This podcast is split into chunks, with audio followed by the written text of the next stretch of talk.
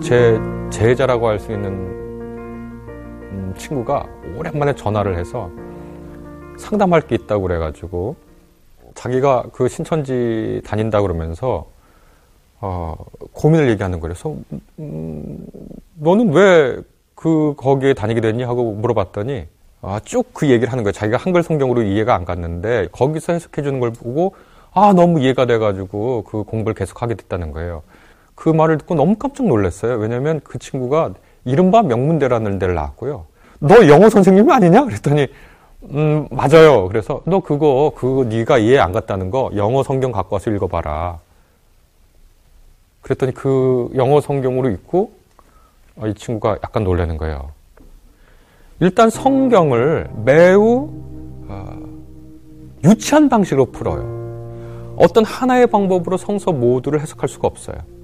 그런데 어떤 특정한 것만 고집하는데 그 고집의 이유는 뭐냐면 자기들에게 유리하게 성경 해석의 방향을 바꿀 수 있기 때문에 그런 거거든요. 지금까지 해석이 안 됐는데 이런 이런 방식으로 하면 성경을 완전히 해석할 수 있다. 거짓말입니다. 어, 제가 그 성서를 공부한 지가 그리고 성서로 뭐 하기도 하고 여러 편 논문 썼지만 아직도 성서를 공부하고 공부할 게 많아요. 그런데 성서의 비밀을 모두 풀었다? 저는 거짓말이라고 생각해요. 이 세상에 있는 어떤 에, 훌륭한 성서학자나 목사님이나 기독교 신앙인도 성서를 성서의 비밀을 모두 해석했다라고 주장할 수 있는 사람은 단 한 명도 없다는 건 뭐 확신에 차서 얘기할 수가 있습니다.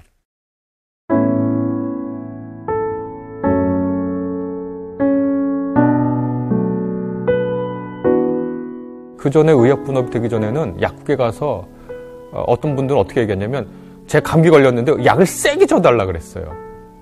이게 뭔 얘기인가? 감기 바이러스기 때문에 그, 그 보건소 앞에 붙어 있는 유명한 말 있잖아요.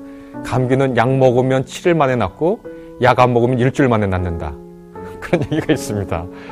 그런데 가서 약국에 가서 약을 세게 줘달라 그래요. 왜냐면 인간이 자기가 아프면 말이죠. 신속하게 급격하게 기적적으로 낫기를 바래요. 그러기 위해서는 아주 강한 정도의 약이 필요하다고 생각해요. 그거를 이른바 이단이나 사이비, 특별히 사이비 집단이 그걸 제시해요. 야, 우리 약은 쎄. 막 얼떨떨한데 이거 금방 나. 아니에요. 그래도 삶의 문제는 어, 일주일을 걸리거나 어, 7일 걸려요. 삶은 자체가 모호성이에요. 우리 삶은 명확하지 않아요. 여러분, 우리는 우리 스스로가 누군지 잘 몰라요.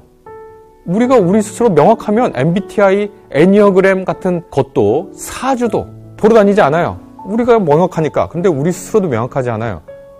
타인도 명확하지 않아요. 삶도 명확하지 않아요. 그럼 삶에 대한 가장 정확한 묘사는 뭐, 뭔가요? 명확하지 않게 그리는 거예요.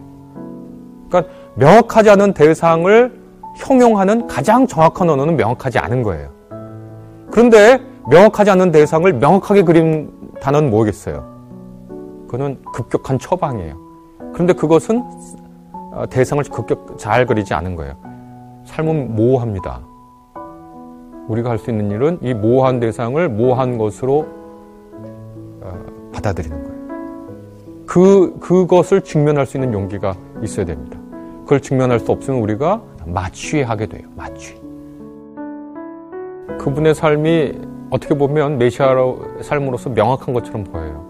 근데 겟세마네에서 자기 삶이 그렇게 명확함에도 불구하고 요한복음은 좀 다르지만 마테마가 누가에서는 삶의 모호성을 구하잖아요. 이거 피하게 해달라.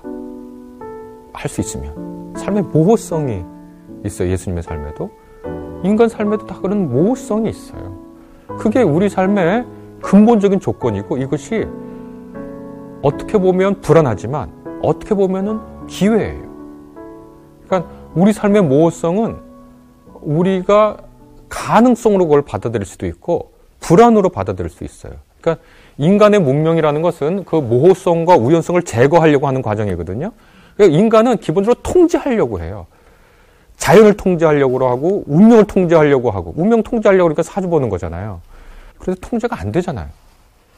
자연은 통제해 왔어요. 근데 통제가 안 돼서 지금 바이러스가 퍼지잖아요. 문명이 발달하면 삶과 사회가 통제될 수 있을 거라고 생각하고 통제했어요. 그게 문화이고 컬처예요. 그런데 이렇게 문명이 발달하니까 어떻게 되냐면 통제가 오히려 안 돼요. 어, 우리 육체 바이러스뿐만 아니라 보안 문제 때문에 이 잘 통제된 사회가 오히려 더 위험해졌어요. 이게 인간 삶의 부, 어, 불가피한 모호성이라는 것을 수용하고 이, 이 모호성을 불안에만 두지 않고 그것을 삶의 가능성과 새로운 삶을 향한 기회로 포착할 수 있는 능력이 신앙이 우리에게 가르쳐 주는 바가 아닌가. 전 그렇게 생각하거든요. 그러니까 우연은 불안도 주지만 동시에 기회이기도 하다는 걸 잊어서는 안, 돼, 안 됩니다. 어, 제가 이런 비유를 들 수 있을 것 같습니다. 지금 이 스마트폰 애플리케이션을 켜면 가장 빠르게 갈 수 있는 길을 가르쳐 줘요. 물론 가끔 이상한 길을 가르쳐 주기도 하죠. 그런데 아주 완벽하게 그것이 돼서 내가 가는 A라는 목적지로 가는 어, 길을 찾아보니까 시청역 지하철역, 지하철역 3번 출구로 나오래요. 3번 출구 나와서 가장 빠른 길로 걸어갔어요. 어, 그게 끝이야. 그런데 그것이, 그것을 내가 휴대전화를 놔두고 왔어요. 근데 대충 어디라는 걸 알아요. 근데 내가 잘못해서 2번 출구에 내렸어요. 적이란 걸 발견하고 걸어가는데 3번 출구에 내려서 곧장 갔으면 절대로 발견하지 못했을 아름다운 카페를 발견했어요. 혹은 아름다운 정원이 옆에 있는 걸 발견했어요. 혹은 거기서 아주 우연히 내 친구를 마주쳤어요. 너무 만나고 싶었는데 연락이 끊겨서 만날 수 없었던 그 친구를. 우연성은 우리에게 불편도 주지만 동시에 우리에게 삶의 기회도 줍니다. 이게 삶의 모호성이에요. 인간 삶의. 우리 인간 사회의 모호성이에요. 이런 것들을 우리가 받아들일 수 있는 그런 어떤 어, 능, 능력 혹은 그런 기회를 감사로 받아들일 수 있는 그런 기회를 주죠.